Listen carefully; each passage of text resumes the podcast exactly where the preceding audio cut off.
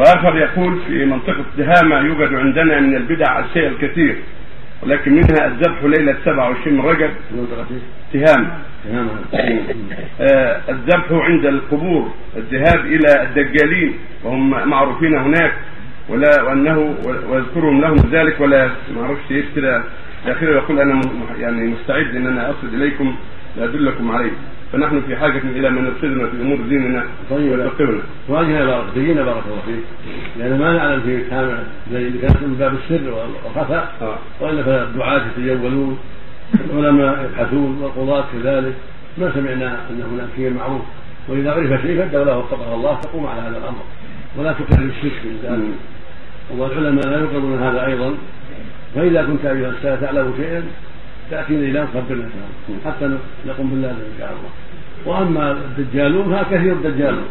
وربما أخفاهم بعض الناس. يوجد دجالون يدعون الطب بين الناس ويأمرون الناس بأشياء مما حرمه الله عز وجل. هذا موجود لكن بعض الناس يستتر عليهم ولا يبينهم. ولو بينوا لقضي عليهم وبذل ما يستطاع من حقهم من إبعادهم أو تأديبهم إذا فعلوا ما لا يجوز. لا شك أن هذا يوجد. وقد قال النبي صلى الله عليه وسلم من أتى عرافا فسأله عن شيء لم تقبل له صلاة أربعين يوما. قال صلى الله عليه وسلم من أتى كاهنا أو عرافا وصدقه ما يقول فقد كفر بما انزل على محمد عليه الصلاة والسلام. فالدجال يدعون علم الغيب ويقولون إن أعطى اسم أمك واسم أبيك ومن علمك كذا ومن يوم كذا ويوم كذا ويوم كذا.